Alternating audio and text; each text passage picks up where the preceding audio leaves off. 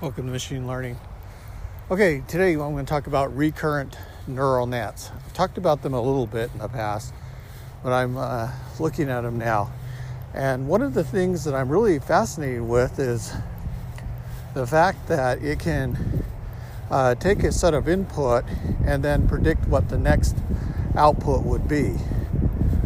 Uh, so you have multiple inputs in sequence, and it's feeding uh, into the network, and then it's generating um, so sequence by sequence. So as you're moving from left to right through your text, it's creating a buffer or a, a padding of a certain dimension, and that's being fed into the neural net, and so it um, learns the state of what's coming up next. What's the next probable word that's going to be in the uh, list? In this case, uh, with recurrent neural net, we're looking at what's the next character. So I take a certain number of characters, feed it into the network, and then predict what the next character will be until I hit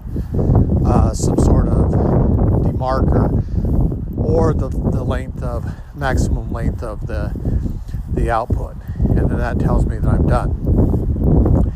And uh, that's really quite fascinating when you think about it. It's, it's, calculating the probability based on a certain sequence prior that it sees of what the next word will be. And uh, those those sequence of probabilities um, then manifest as it decodes and it creates an output. Now, one of the areas that I think that reoccurring neural net, recurrent neural nets are really valuable for is brain code translation. Now, I never really thought about that before, but here you have um, a signal called our brain, and it has code. And if you can um, capture enough of the brain code, and as it correlates to actions or thoughts, then you can, in essence, create a map.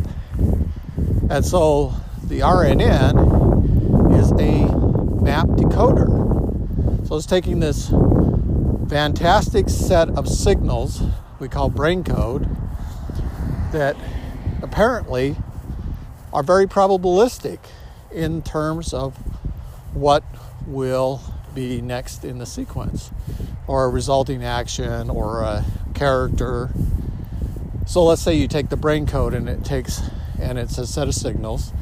It comes into the RNN and what you get out is text. So if you think something, you can have text generate.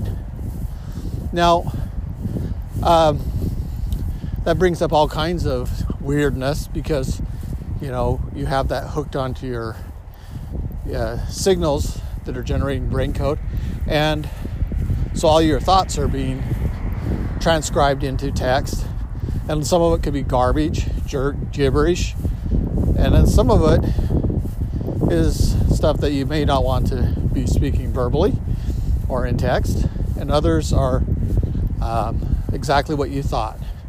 So maybe you think the word airplane and it prints out airplane, or you think move right and it puts uh, the text move right, and then the computer program reads the text and it moves the mouse to the right or to the left, or it um, you think out a sentence and it types in a, a sentence. So the neural net becomes very useful that way. Now, uh, I, I, I don't know if you you could connect it to things like robots, where, for example, I know with animals that they did do some of this RNN processing with um, an animal, with a robot, where the robot was uh, controlled by the intent of the signals that it was receiving from the monkey.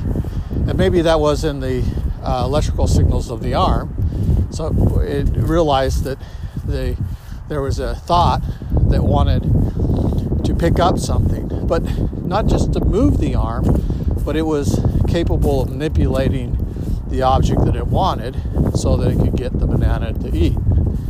And those are are not mechanical processes when you think about it, but they are they're very fluid and there's intent and there is um, there's uh, feedback that the arm is moving as expected. It's not creating a fear or trauma, but it's moving in a in a manner that it would match or mirror the biological limb.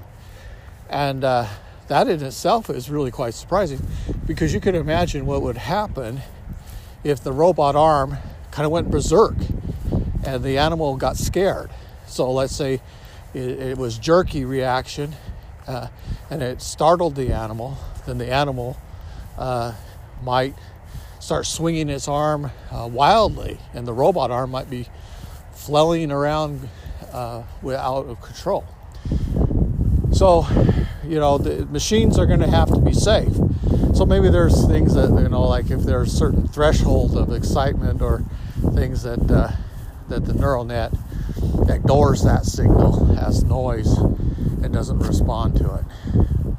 Well, I mean, we do that. We're startled, uh, our body seizes, we shake, uh, you know, maybe we, we react by slashing out or, or lashing out, and uh, or something like that. But anyway, uh, RNNs, an interesting uh, Uh, thought on on that particular technology.